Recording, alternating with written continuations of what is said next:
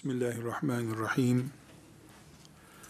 Elhamdülillahi Rabbil alemin. Ve sallallahu ve sellem ala seyyidina Muhammedin ve ala alihi ve sahbihi ecma'in. Aziz kardeşlerim, ümmetimizin dünü, bugünü ve yarınını konuşacağız. Konuşmaya çalışacağız.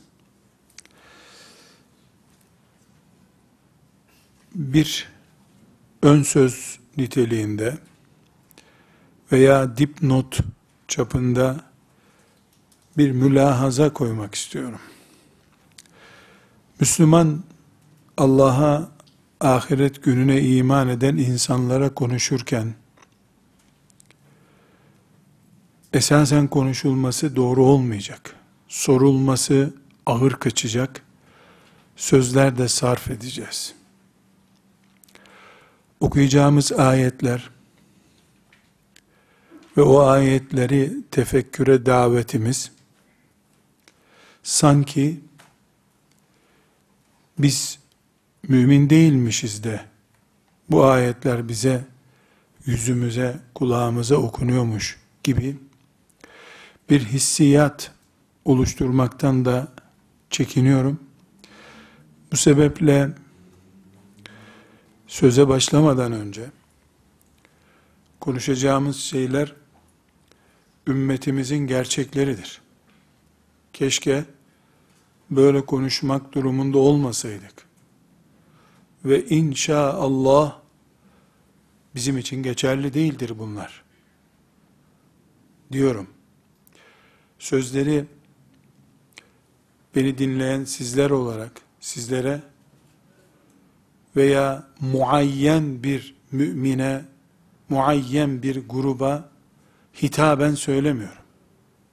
Vakıa neyse onu konuşmaya çalışıyorum. Görünen fotoğrafımızı okumak istiyorum ümmet olarak. Bir endişem var. Kıyamet günü ağzına gem vurulmuş, ateşten gem vurulmuş Müslüman olmak istemiyorum ben. Allah'ın kitabından adeta sessiz okunur gibi geçiştirilmiş ayetler olmasın istiyorum. Ayetleri evirip çevirerek o şu manayadır, şunu kastetmiştir diyen Yahudi ulemasına da benzemek istemiyorum.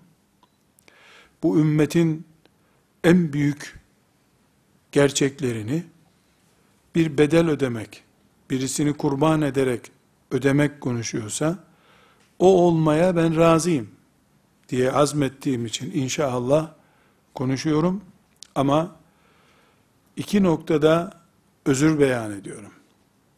Birincisi muhatabım beni dinleyen değil. Söz nereye oturacak? Kimin vicdanına oturuyorsa muhatabım odur. İkincisi, bu ayetler bilhassa bugün ve bundan sonraki derste okuyacağımız ayetler, bu ayetlerin okuyan ve dinleyende oluşturduğu sorular, bir itham ortaya çıkarıyor gerçekten. Bu ayetler Kur'an'daydı da biz neredeydik? Bu ayetler şimdi Kur'an'da biz neredeyiz? diye bir soru ortaya çıkarıyor. Tekraren tekit ediyorum. Muhatabım filanca, filanca, filanca ve şu grup bu grup değil. Nefsim başta olmak üzere ümmeti Muhammed'in kalbinde vicdan kalmış, şu perişan hali yorumlamaya gayret eden, belki bir nebze uykusu kaçacak, müminleri küllendirim, küllerini üstünden uçurmak niyetiyle söylüyor. Çünkü bu ümmet büyük bir Endülüs faciası yaşamış bir ümmettir. Çok mahzun bir şekilde söylüyoruz ki ümmeti Muhammed'in Endülüs'ü kaybettiği o büyük medeniyeti, insanlığın temellerinde bugün uygarlık olarak bulunan Endülüs medeniyetini kaybettiği günler, Müslümanlar bu topraklarda İstanbul'un fethiyle meşguldüler. Bir kalemiz çöktü, öbür kalemiz adeta e, kuruldu gibi oldu. Şu anda ise bir kalemiz değil, yani sadece Endülüs çöküp Konstantiniye'nin kapılarına gelmiş bir Osmanlı yok ortada. Bütün kalelerde dökülme ve çökme riski taşıyan büyük bir süreç yaşıyoruz. Endülüs'e mersiyeler yazıldı ama bugün bütün İslam coğrafyasına mersiyeler yazılması gereken bir zamana geldik. Kalbinde bir nebze vicdan bulunan herkesin camisine kapanıp secde ederken Kabe'nin şubesi olan bir camide secde ettiğini unutmaması gerekiyor. Coğrafya olarak, akide olarak, siyaset olarak Kabe'ye bağlantısı olmayan binalar cami ve mescit değildir şüphesiz. Ümmeti Muhammed yöreselleştiği sürece Allah'ın razı olduğu bir ümmet olmayacak. Bu sebeple kalbi ölmemiş. Kalbinde bir miktar hissiyat kalmış bütün müminlerin ümmeti Muhammed diye bir mefhum düşünmeleri gereken zamandayız. Tarikatımız, mezhebimiz, partimiz, ülkemiz, toprağımız değil, ümmeti Muhammed ve insanlık gitmektedir. Sadece bizim toprağımız değildir tehlikede olan. Ümmeti Muhammed olduğu gibi tehlikededir ve esasen de içinde kafirlerin, kafirlerin, müşriklerin de bulunduğu insanlık gemisi su almaya başlamıştır. Yani İslam coğrafyası huzursuzdur da kafirler sanki huzurlu mudurlar?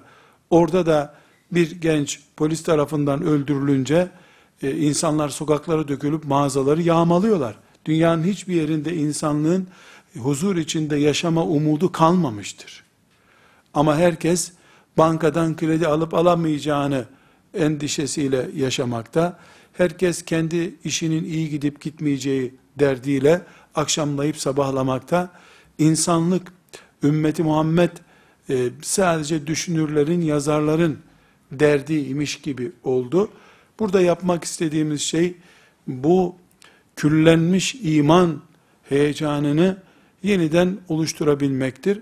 Sözlerimiz e, birisinin üzerinde iz bırakıyorsa ona da hamd ederim. Elhamdülillah bir kişi üzerine alınmış bu sözleri derim. Yani hiçbirimiz bu ayet, şimdi okuyacağımız ayetlerden muaf değiliz. Allah'ın kitabına iman ettik çünkü. Ama direkte Ahmet'e, Mehmet'e sensin bu ayetin muhatabı diye de söylemiyorum. Hepimiz müminiz elhamdülillah.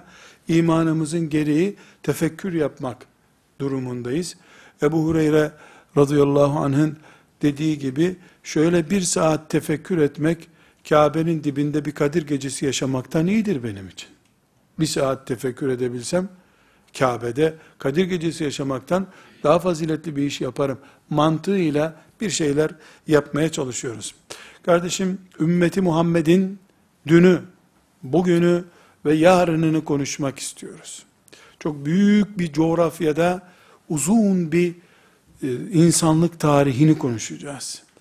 Ama geçmişe girmeden önce mevcut durumun fotoğrafını tahlil edelim istiyorum arkadaşlar. Kaç İslam ülkesi var? Petrol nerelerden çıkıyor? İşte hacca kaç kişi gidiyor? Bu konuları değil. Zaten basından izleyebildiğimiz, zaten her gün e, bizim karşımıza başka bir konu yokmuş gibi çıkarılabilen sıradan konuları değil, kuş bakışı fotoğrafı izleyip ümmeti Muhammed'in yani Resulullah sallallahu aleyhi ve sellemin veda hutbesi okuyup dünyada Allah'ın insanlık için çıkardığı son ümmet olan ümmeti Muhammed'in mevcut durumunu göz, nasıl gördüğümüzü, fotoğrafının nasıl izlendiğini tespit edeceğiz. Şöyle bir e, beş başlık açmak istiyorum. Ümmeti Muhammed'in mevcut durumu nasıl görünüyor? Kardeşlerim, acı, çok acı, yürek yakan ama büyük bir hakikat, ümmeti Muhammed İslam'dan kopmuştur ve uzaklaşmıştır. Bu acı gerçek maalesef camilerin çokluğuna, laik ülkelerin, Avrupa'nın, Amerika'nın İslam'ı din olarak tanıyor olmasına rağmen bir hakikattir. İslam topraklarında yaşayan insanlar, ümmeti Muhammed'den olduklarını düşünen nesiller, İslam'dan soğumuşlardır. Büyüyen evrensel İslam değil, İslam'ın içinde cemaatlerdir. Hac yapan Müslüman sayısı artmıştır. Hacceden Resulullah'ın veda hutbesine teslim olmuş Müslüman sayısı çoğalmamıştır. Acı gerçekleri konuşuyoruz. Mevcut zayiatımız iki türlüdür. Birincisi, ümmeti Muhammed'den solculuk adına veya nusayrilik adına veya filanca bilmem ne izim adına resmen İslam'ın dışında bir kanala kayma olmuştur bu topraklarda.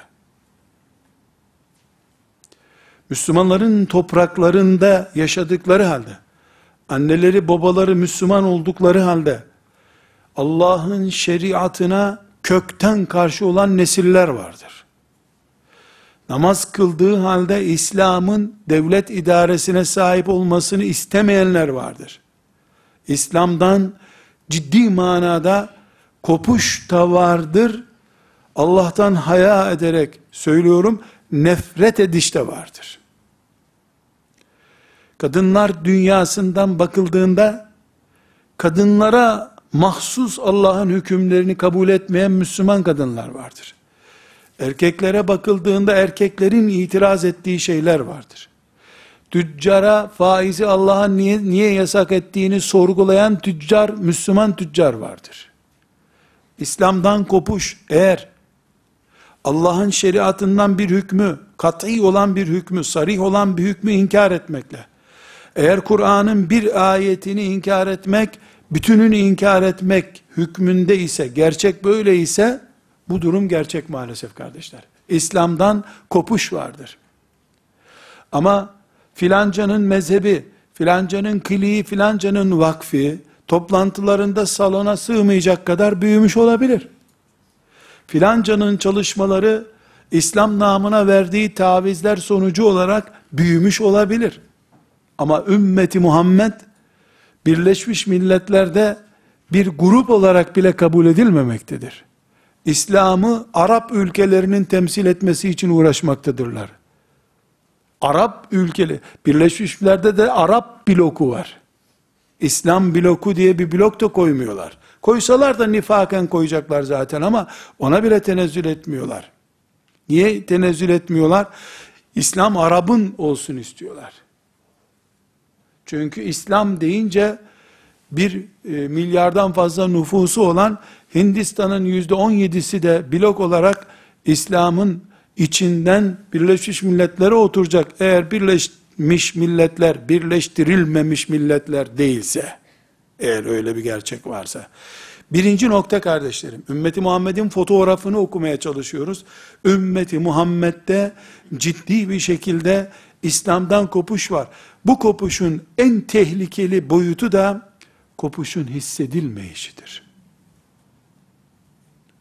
Meselenin sadece camilere hasredilmesi olmasıdır.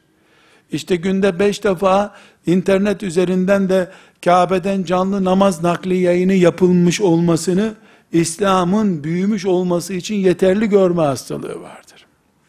Toprağın üstünde köksüz bir şekilde büyüyen otu harman zamanı buğday olarak biçemeyeceğini zannedemeyen çiftçiler ziraat yapıyor. Sıkıntı burada. İslam'dan kopuş var. Bu kopuş iki türlü. Birincisi dedik ki ciddi bir manada soldu bilmem neydi şu izim bu izim diye Müslümanların mahallesinde yaşadıkları halde yeri gelip Ramazan orucunu yeri gelip caminin burada yapılıp yapılmamasını, yeri gelip kadın haklarını, yeri gelip de filan fıskı fucuru aleni bir şekilde konuşabilen, nüfus kağıtlarda Müslüman olan nesiller var. Eğer Ebu Hanife'nin zamanında yaşasaydı bunlar zındık kafir diye hepsi İslam'ın dışına atılacaktı. Ama yeri geldi mi onlar da babalarının Müslüman olduğunu söyleyip Müslümanlığı kimseye vermeyip Müslümanlığın camisiyle, Müslümanın Kur'an'ı ile, Müslümanın şeriatı ile savaşabiliyorlar. Aleni kopuşun bu boyutu. İkinci İslam'dan kopuş ve İslam'dan soğuyuş sürecinin ikinci göstergesi de arkadaşlar ciddi bir şekilde Müslümanların iki politikalı, iki yüzlü demeyeceğim ama iki yüzlü demeyi kastediyorum. İki politikalı kimlikleri ortaya çıktı. Seçim zamanı köyüne yol yapılıp yapılmayacağını sorgulayarak oy veren, hatta ve hatta akrabasının cenazesini kaldırmak için gelen hoca efendiyi de ona bedavadan cennetler vaat edecek bir hoca olarak seçmeye çalışan, Ramazan'da Allah'ın en sevgili kulu. Ama bir Şevval'den itibaren de hür Müslüman. Akrabasıyla hür oturuyor. Ramazan'da takva, Ramazan'dan sonra da fetva standartlarında Müslüman. Siyaseti Allah'ın dışındakilere teslim etmiş. Banka ekonomik zorluklardan dolayı mecburen ama akrabadan biri öldü mü matem üstüne matem o zaman din rahmet dini. Peygamber aleyhisselam efendimizin adına hafta ihdas edilmesi bu hastalığın ürünüdür. 365 gün yüreğimizin kaynayan hasreti olarak yaşaması gereken cenazesi sanki bugün benim evimden çıkmış gibi hasretle peşinden koşmam gereken Resulullah sallallahu aleyhi ve sellemi ağıtlar yakarak, mersiyeler dizerek, naatlar okuyarak, gencecik kız çocuklarını, 18-19 yaşında kız talebeleri, imam hatip talebelerini, bin tane erkeğin bulunduğu salonlara, yarı müstehcen kıyafetlerle çıkarıp, ya Resulallah sen veda hutbesi okuyalı beri neler oldu bu dünyada diye güya peygamber hasretli toplantılar yapmak, bu çift politikalı Müslümanlığın ürünü olmuştur. Hz. Ömer'in maazallah yakalayacak olsa Medine'den kırbaçla kovalayacağı insanlar takva insanlar olarak şimdi ortaya çıkmıştır.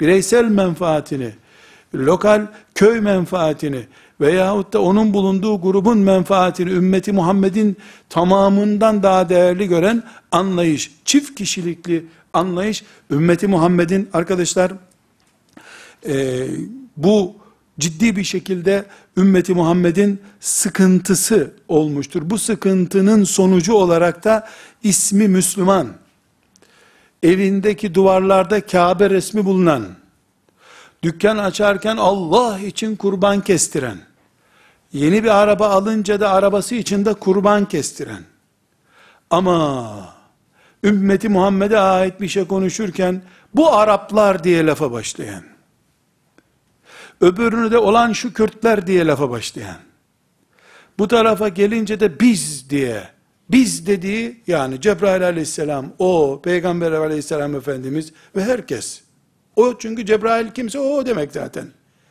Kendisini her şeyi gören ama onu Kürt, Arap, şu bu diye dışlayan, onun da onu dışlamasını tabii olarak gören, böylece yeryüzünde şeytanın istediği gibi etnik sayısınca Müslüman grubu oluşturma projesine bilerek veya bilmeyerek destek veren ama nüfus kağıdı Müslümanlığından hiçbir şekilde vazgeçmeyen bir nesil çıkmıştır.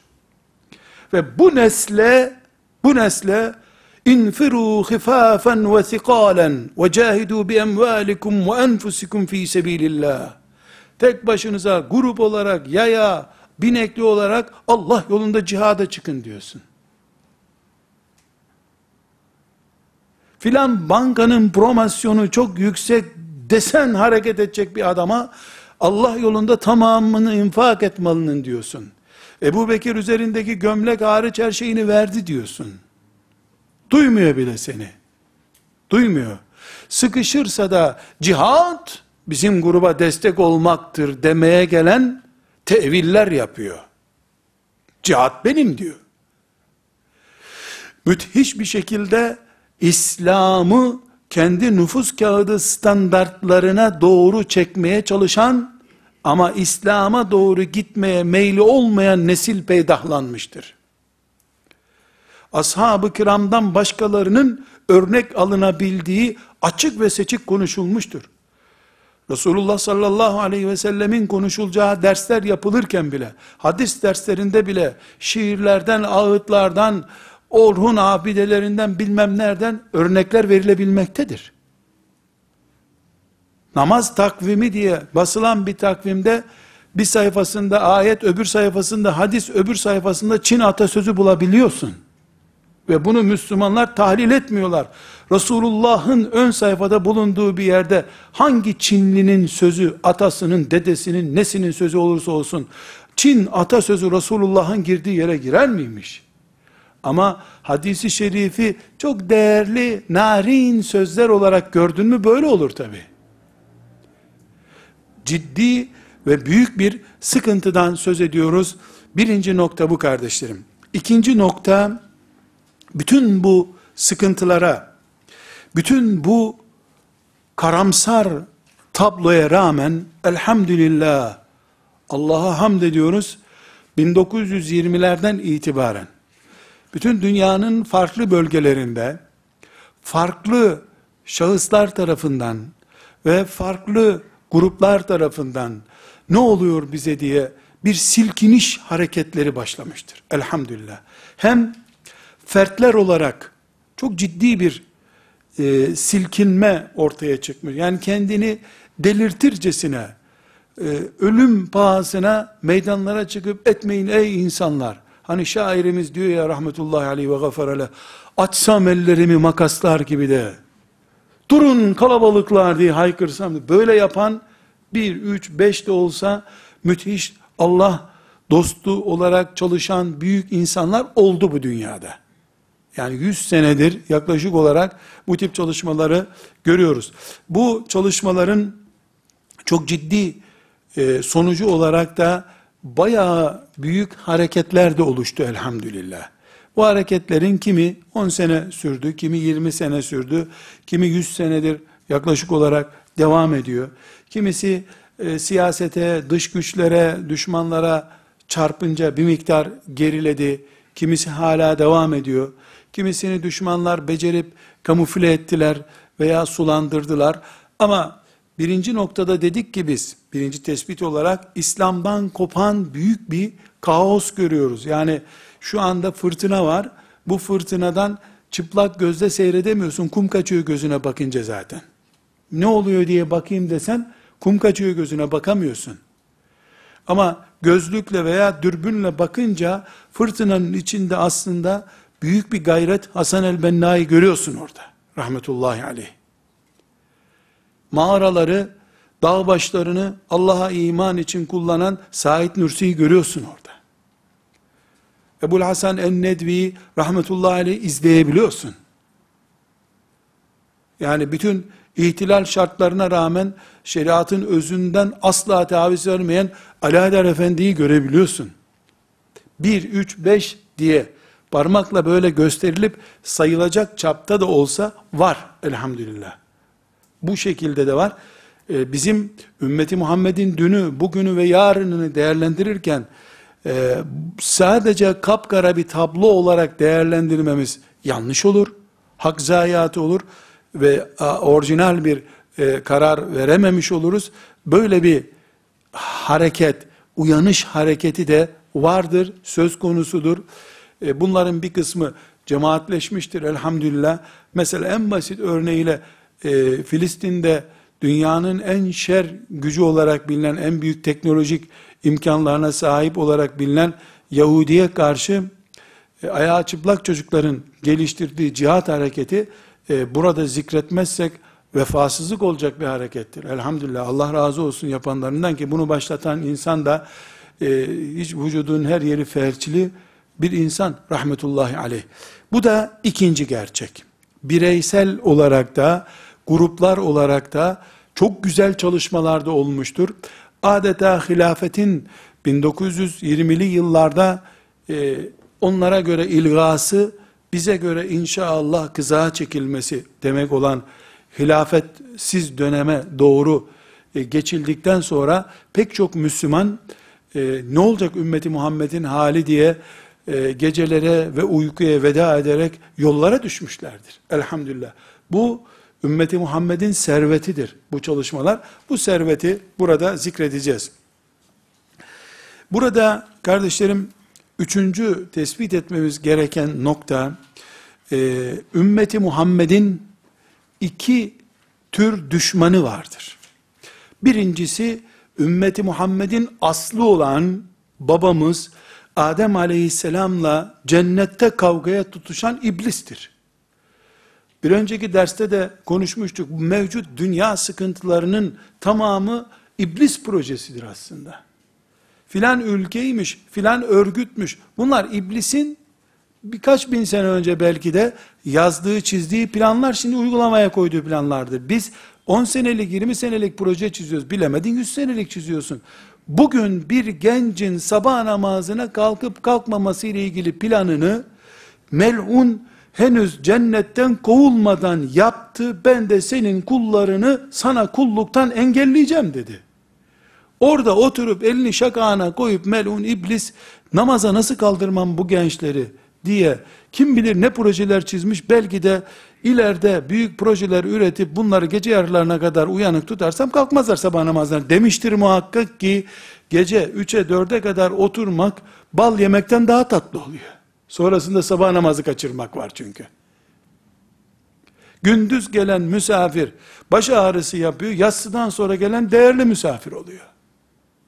Burada bu şeytan, şeytanın projesinden bir böyle bir şeytan projesiyle ümmeti Muhammed karşıyadır. Çünkü Allah ümmeti Muhammed'i insanlığın son gemisi olarak gönderdi.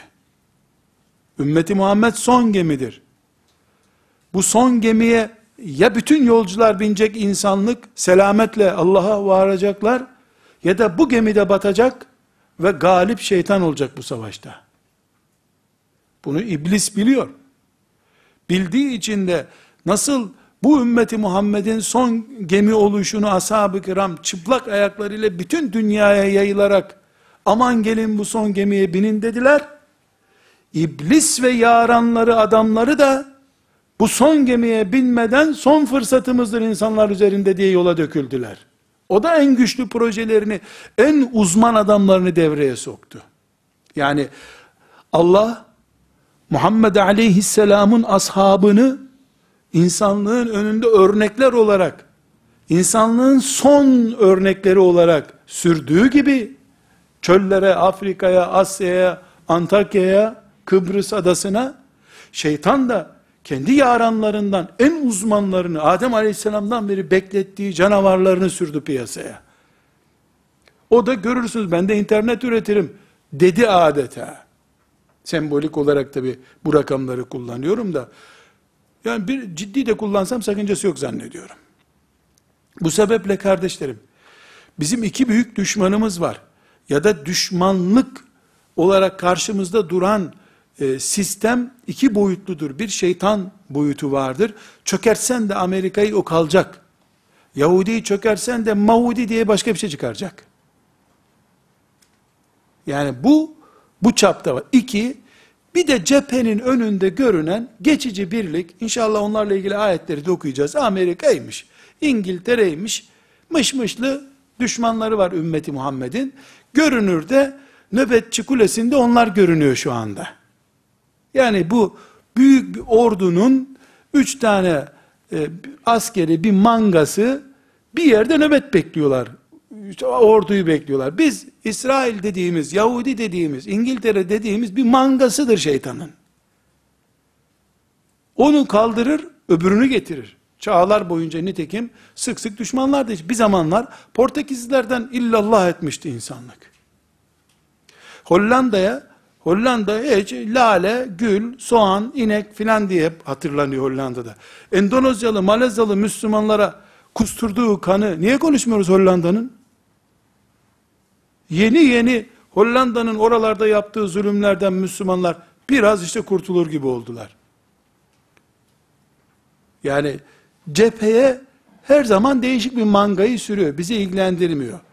Biz asıl meselenin ümmeti Muhammed'in son gemi olduğunu ve bu gemiyi batırmak diye bir hedefi olduğunu düşmanın bilmek durumundayız.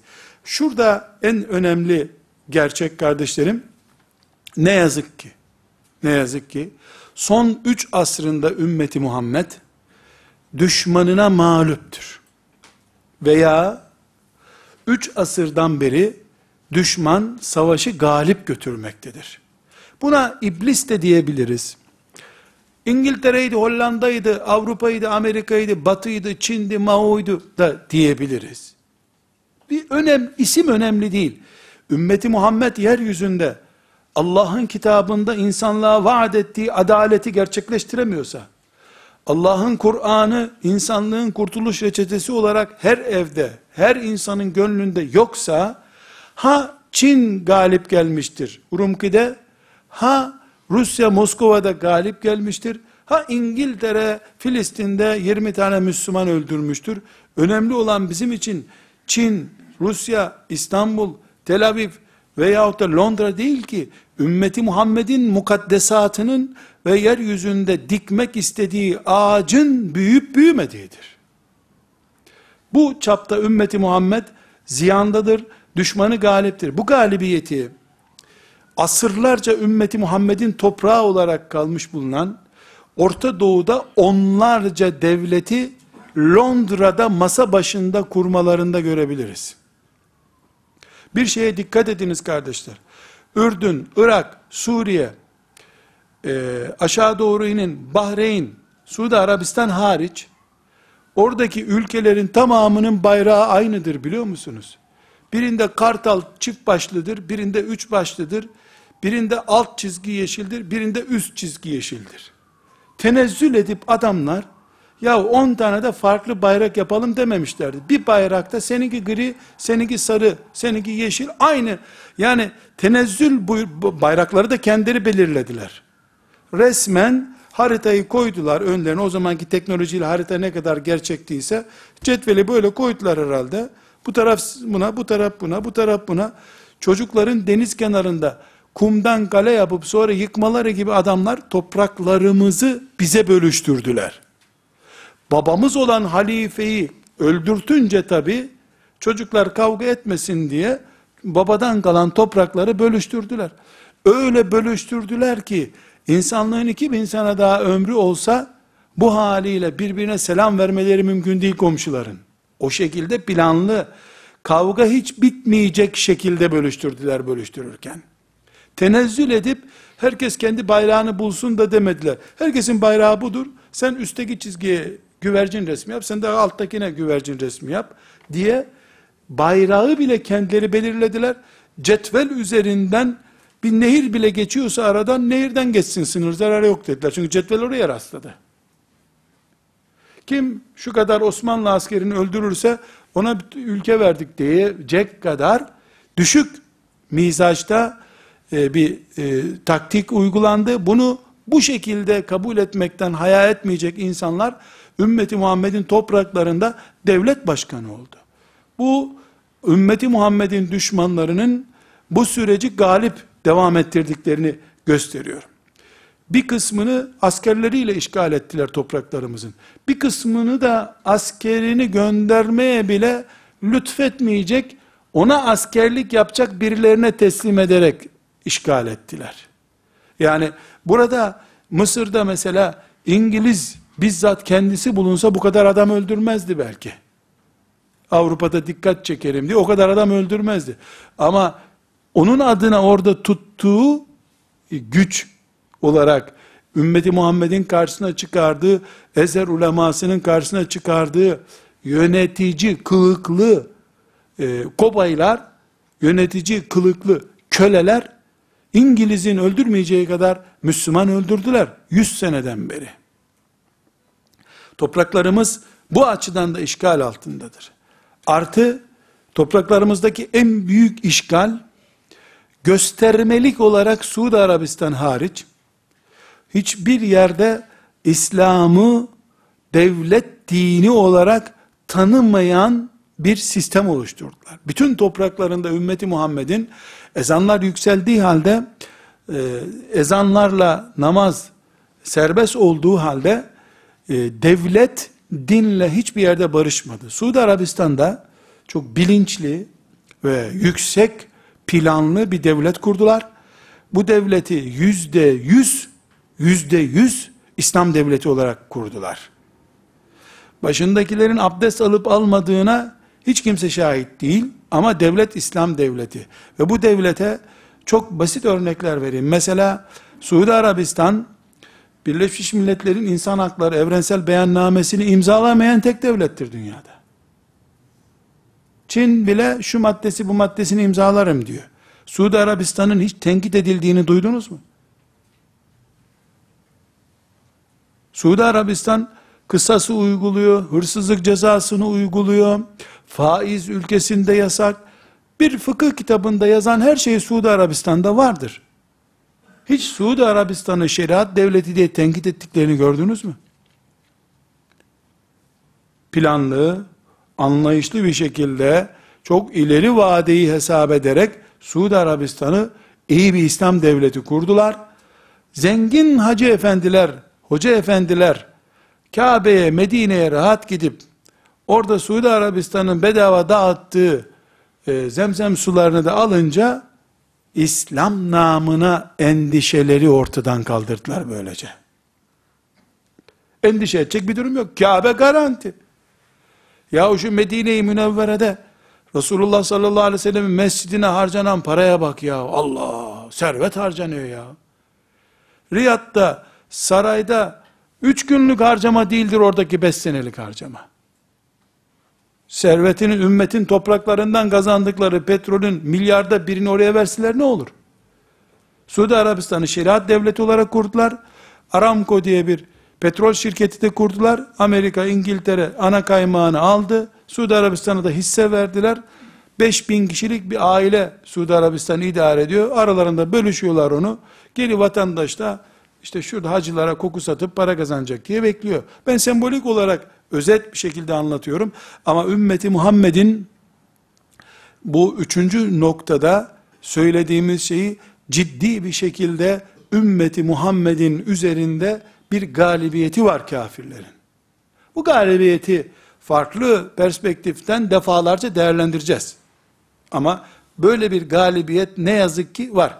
Ve son nokta olarak bu üçüncü paragrafımızın son noktası olarak kafirlerin ümmeti Muhammed üzerindeki e, bu asrın e, savaşının sonucu olarak galip devam ettiklerini gösteren son belgemiz Mescid-i Aksa'dır kardeşler. Mescid-i Aksa'da Yahudi'den izin alarak namaz kılındığı sürece Yahudi şu yaştakiler kılabilir, bu yaştakiler kılamaz dediği sürece, Yahudi burayı kapattım diyebildiği sürece, ümmeti Muhammed hürriyetten söz edemez. Üç mescidinden biri esir olan bir ümmet, hiçbir şekilde ümmetlik şuurunu ve kıvamını bulundurduğunu iddia edemez. Bu batıl bir iddia olur. Gülünür bu iddiaya. Bu sebeple bu mevcut görüntü, bu fotoğraf Mescid-i Aksa yüzünden kapkara durmaktadır. Burada ileride tafsilatlı bir şekilde ümmeti Muhammed'in yürek dağlayan yaralarından birisi olduğu için buna farklı derslerde temas edeceğiz. Ama Filistin'le Mescid-i Aksa'yı farklı tutuyorum ben. Filistin bir yörenin adıdır. Anadolu kelimesi gibi bir kelimedir Filistin. Anadolu gibi. O da bizim parçamızdır. Gazze'yi sokakta bulmadık biz. İmam Şafii Gazze'de doğmuştur. İmam Şafii'nin emanetidir Gazze. Gazze Selahaddin Eyyubi'nin Haçlıları denize dökme planları yaptığı yerin adıdır. Gazze ucuz bir yer değil kardeşler. Ama Gazze kadar her yer işgal altında zaten. Sudan'da Libya'da işgal altında bugün. Sudan'ın da yarısını kesip Hristiyan devleti kurmak üzere başkalarına verdiler. Ama Mescid-i Aksa Filistin'le, Sudan'la, şurayla burayla ölçülebilir bir kavram değildir. Bir insanın elbisesiyle kalbi aynı şey mi? Evet elbisesini de çalsan hırsızlıktır bu. Ama bir insanın kalbi, beyni elbisesiyle elbisene göre mi fiyat biçelim, kalbine göre mi fiyat biçelim denmez. Kalbi insanın kendisidir. Mescid-i Aksa bizim kalbimiz, beynimizdir. Ama Filistin gömleğimizdir, çorabımızdır. Setre avret ettiğimiz elbisemizdir. Sudan'ımız öyledir, Mısır'ımız öyledir. Suriye'miz öyledir. Yani ikisi de her yer bizim için değerli. Ümmeti Muhammed bütün insanlığın yaşadığı toprak parçalarında belli planları olan bir ümmettir, olmalıdır zaten. Ama Mescid-i Aksa üzerinde pazarlık yapabileceğimiz bir kavram değildir. Mescid-i Aksa ne yazık ki Yahudi kimi uygun görürse ancak onun girebildiği bir e, merkez haline gelmiştir. Yahudinin gümrük kapısından ancak geçebilirsen eğer sana izin verir geçebilirsen Mescid-i Aksa'da iki vakit namaz kılmak şerefiyle kavuşabiliyorsun. Bu gösteriyor ki bu üçüncü noktamız düşman belli bir süre galip pozisyonundadır. Maç bitmedi, kavga bitmedi, savaş devam ediyor. Ama şu anda düşman yüzeysel bir üstünlük sağlamıştır. Bu yüzeysel üstünlüğü sağladığı nedenleri 3-4 ders sonra liberalizm İslam'ın neresinde diye bir başlıkta inceleyeceğiz inşallah. Orada göreceğiz bunu. Yani bu üstünlüğün nereye gel, nereden geldiğini, nereye kadar devam edeceğini göreceğiz inşallah. Bir e, dördüncü maddemiz kardeşlerim, e, ne, neyin dördüncüsü? Ümmeti Muhammed'in son yüz yılını topluca e, bir toprak parçasında yapboz gibi dizdik. O fotoğrafı görmeye çalışıyoruz şimdi. Ümmeti Muhammed'in mevcut görüntüsünü görmeye çalışıyoruz. 1900'lü yıllardan başladık. 2010'lu yıllardan itibaren fotoğrafın sonuçlarını görmeye çalışıyoruz. Dördüncü gördüğümüz şey kardeşlerim, gerçek bir şekilde e, pek çok Müslüman tecdit anlamında gözünü açmıştır. Müslümanların içinden dinde tecdit yapacak, mücedditlik yapacak manada bir göz açma, hayır bu böyle değil, Allah galip olacaktır, vallahu galibun ala emri, sonunda galip olan Allah'tır diye haykıran tek tük insanlarda çıkmıştır. Bu e, çıkışta bugün rahmetle yad edeceğimiz en önemli isim kardeşlerim, bütün yapılan tenkitlere, ayıplamalara, işte hatalarına rağmen Seyyid Kutup'tur rahmetullahi aleyh. Herkesin evine kapanmaya çalıştığı bir zamanda El Mustakbelu lihâze din diye kitap yazmıştır. Bu kitap yani bugün tekrar bir ay sonra bir daha bir ay sonra bir daha her kötü bir facia haberi dinlendikten sonra bir daha okunması gereken muhteşem bir kitaptır. El mustakbelu lihadet din. Gelecek İslam'ındır. Böyle basit bir miting konuşması da değildir. Gerçekten e, tetkik edecek, hassas bir gözle okuyan herkesin, evet, mevcut görüntüye aldanmaya gerek yok, gerçekten Allah galiptir ve yarın İslam galiptir diye 1960'lı yıllarda Seyyid Kutup rahmetullahi aleyh bu çalışmayı yapmıştı. El mustakbelu lihâze din. Şöyle otobüse binip Ankara'ya gidinceye kadar 3 saatte şeker gibi okunacak, kenarına notlar düşülecek, sonra da müellifine rahmetler okunacak bir kitaptır. Burada kardeşlerim, çok önemli bir tespit yapmak istiyorum. Seyyid Kutub'un bir cümle kullandım. Bütün tenkit edilen yerlerine rağmen Allah ona delalet etti, ilham etti. Bu perspektifi Müslümanların önüne koydu Seyyid Kutup. Gelecek İslam'ındır endişe etmeyin dedi. Burada kardeşlerim, sadece Seyyid Kutup değil, bu başlık özellikle el mustakbelu lihâze din, istikbal İslam'ındır diye özetleyeceğimiz bu başlığı icat etmesi, Allah'ın ona onu lütfetmesini öne çıkarıyorum ben burada.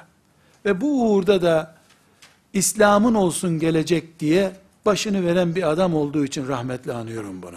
Allah ona rahmet eylesin. Onunla beraber şehit edilenlere ve bütün ümmeti Muhammed'in yiğitlerine Allah rahmet eylesin. Bir sarık uğruna e, başını vermekte tereddüt etmeyen İskilipli atıfımız da dahil. Onu da unutamayız burada. Burada kardeşlerim, çok önemli bir ayrıntıya temas etmek istiyorum. Said Nursi rahmetullahi aleyh, Seyyid Kutub'un yaptığını çok daha yaygın, çok daha uzun süreli ve uzun soluklu olarak yaptı. Ve kesinlikle bugün Türkiye Müslümanları olarak, belki diğer toprakların Müslümanları için bunu bu kadar kat'i bir şekilde söyleyemem, iman davasının, iman diye bir davanın e, mevcudiyeti, e, bilhassa o zamanki ismiyle Bolşevizm, daha sonraki isimleriyle komünizm, şimdiki isimleriyle hiçlik olan tehlike, komünizm tehlikesine karşı Said Nursi'nin hamleleri rahmetullahi aleyhi ve gafarele çalışmaları, dağları, ovaları, korsan yerleri, otelleri vesaireyi kullanan o büyük gayreti takdir edilmezse buna nankörlük denir. Ama Said Nursi'nin eserlerinin ve çalışmalarının tamamından görüyoruz ki Said Nursi bireyin imanı üzerine yatırım yapmıştır. Bu eksikliktir, yanlıştır diye demiyorum. Zaten toplum bireylerden oluşuyor. Ama bireyin imanı, yani otur Allah'a imanın kuvvetli olsun diye yoğun çalışma, bir perspektifle bakılıp burada durduğu, durduğu zaman bir sonuç veriyor. Bir de Seyit Kutub'un bütün dünyayı gören gözüyle İslam'ındır istikbal, el müstakbelu lehâze din diye haykırması arasında bir fark var. Biri bireyi canlı tutmuş, biri canlı bir toplumda bireylerin yaşaması için uğraşmıştır. Benim şahsi kanaatim, Seyit Kutup, Said Nursi'ye, eylemini icra edeceği alan oluşturmuştur. Said Nursi de bu projenin elemanlarına yatırım yapmıştır. Birbirlerini tamamlıyor olmaları lazım. Tek başına Seyit Kutup alındığında sadece başkalarını tenkit eden, İslam'ın adını kullanan, içini doldurmayan bir nesil çıkabildi ortaya. İleriki dönemde, yani bu derslerin belki 60-70. dersinde, din adına aşırılıklar diye bir başlık açacağız. Orada Seyit Kutup tekrar karşımıza çıkacak. Bu aşırılığın temelinde 3-5 kişiden biri Seyit Kutup var çünkü.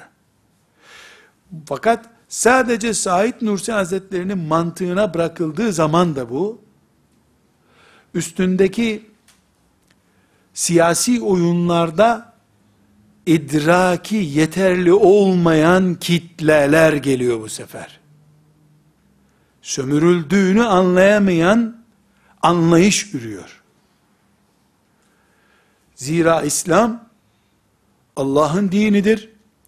Peygamberi kanalıyla insanlığa aktarılmıştır.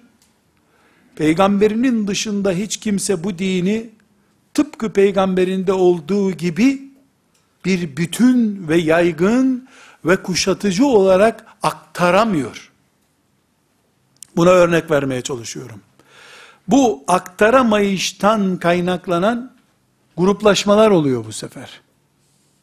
Bu sebeple ashab-ı kiram gibi farklı meziyetlerden oluşan onlarca yeteneklinin bütününe emanet edilmiş bir İslam, insanlığın beklediği İslam'dır.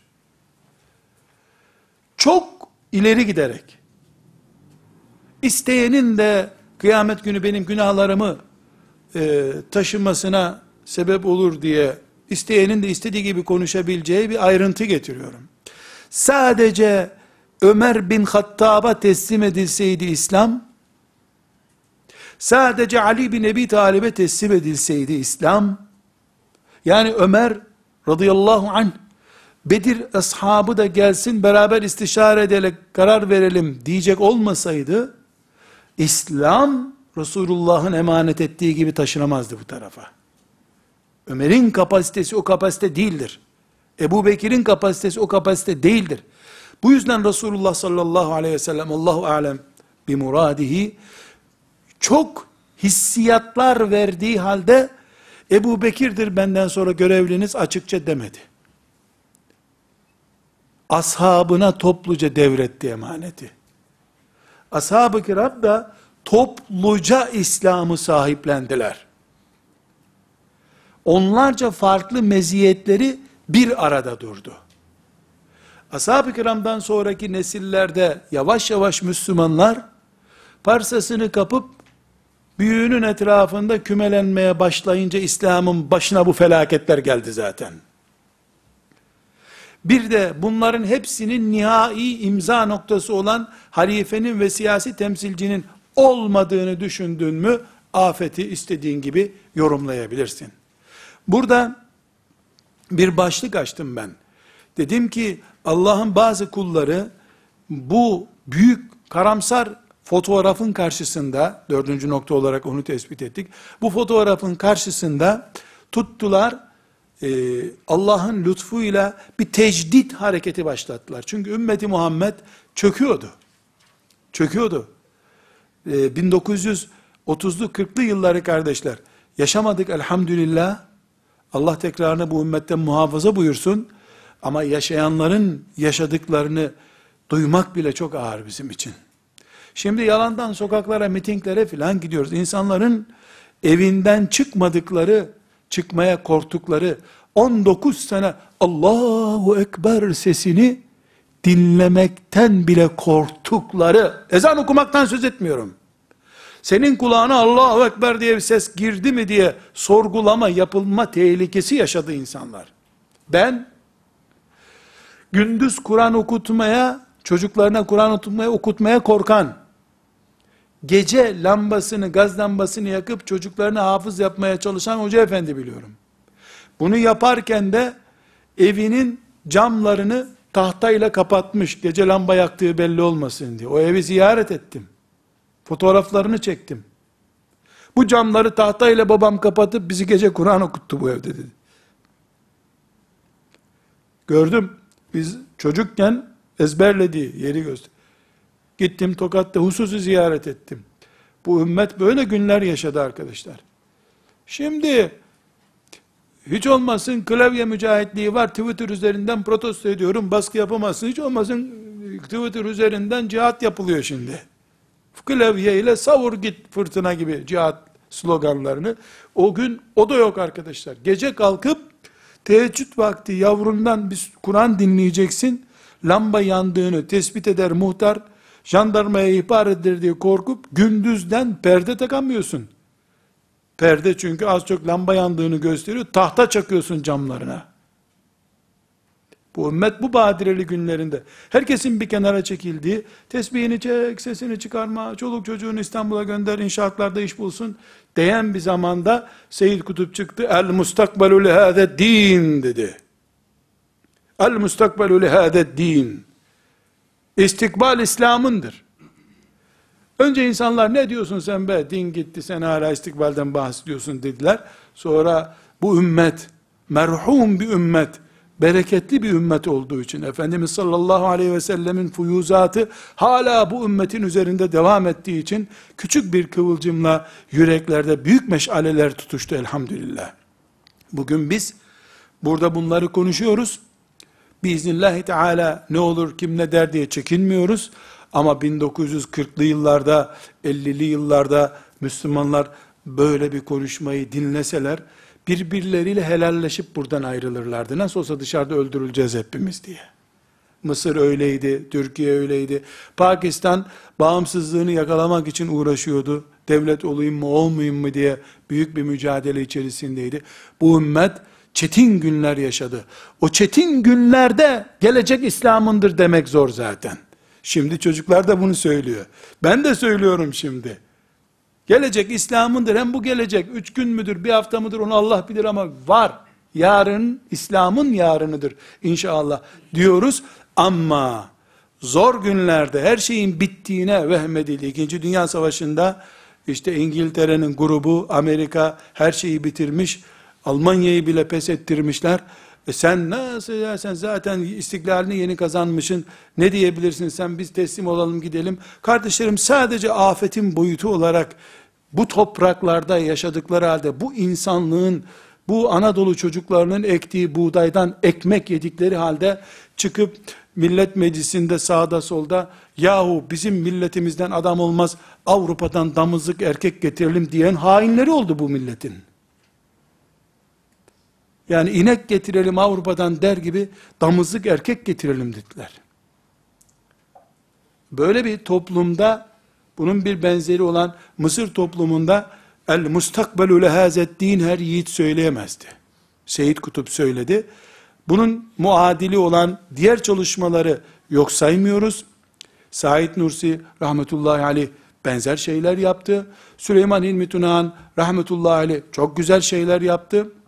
Bugün Türkiye'de bilhassa izlerini izlediğimiz İskender Paşa'da Mehmet Zahid Kotku rahmetullahi aleyh e, kalabalık kitlelere çalışmadı ama e, o zaman hoca efendilerin aklından bile geçmeyen teknik üniversitede mühendisler bulup onlara ders halkası verip tarikat dersi varıp İslam'ı aşılayıp geleceğin adamları siz olun diye çalışmalar yaptı. O, o meyveleri o göremedi. Çoğunu göremedi. Rabbine kavuştu. Şimdi onun tedrisatından e, geçmiş insanlar Allah adına bir iş yapmaya çalışıyorlar. Yani bugün gelinen noktada e, inşallah ashab-ı kiramda olduğu gibi bir tane zeki olanımıza, çabuk öne çıkanımıza değil, ümmeti Muhammed'in e, Allahu Teala'nın dinine hizmet etmek isteyen bütününe yönelmiş bir hareket olmamız gerekiyor. Tekrar aynı noktayı tekit ediyorum kardeşler. Hazreti Ömer'e bile tek başına teslim edilmiş olsaydı din devam etmesi bugünkü e, bozulmamışlığıyla devam etmesi zordu.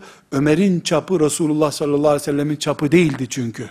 Hiç kimsenin çapı Resulullah sallallahu aleyhi ve sellemin çapı değildi, olamazdı, olamayacak. Bir melek yoktu ki onun çapında olacak. Ebu Bekir olsun, Ömer olsun, Ali olsun veya Osman olsun radıyallahu anhum cemiyan. Ama hepsi bir araya geldiler. Tamam? Allah'ın eli de onların elinin üstünde oldu. Yedullahi fevka ediyim. Topluca biz Allah için varız dediler.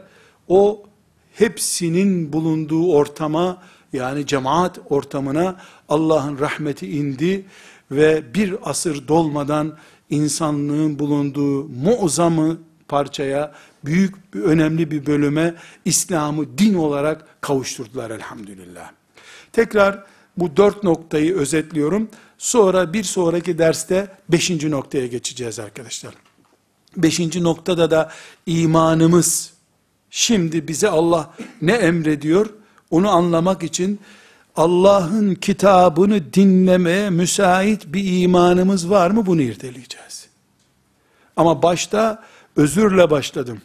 Dedim ki ben Ahmet'i Mehmet'i kastetmiyorum. Beyaz siyah grubu kastetmiyorum.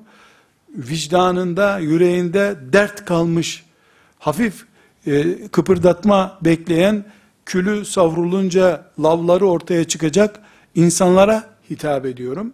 Alınan alınsın, darılan darılsın. Ama kıyamet günü ümmetini dert etmişler, ümmetinden haberi olmamışlar diye ikiye ayrıldığında insanlık, Rabbim bizi bu ümmetin davasından dolayı uykusu kaçanların arasında diriltsin istiyoruz. İnşallah. Sallallahu ve sellem ala seyyidina Muhammed ve ala alihi ve sahbihi ecma'in velhamdülillahi rabbil alemin.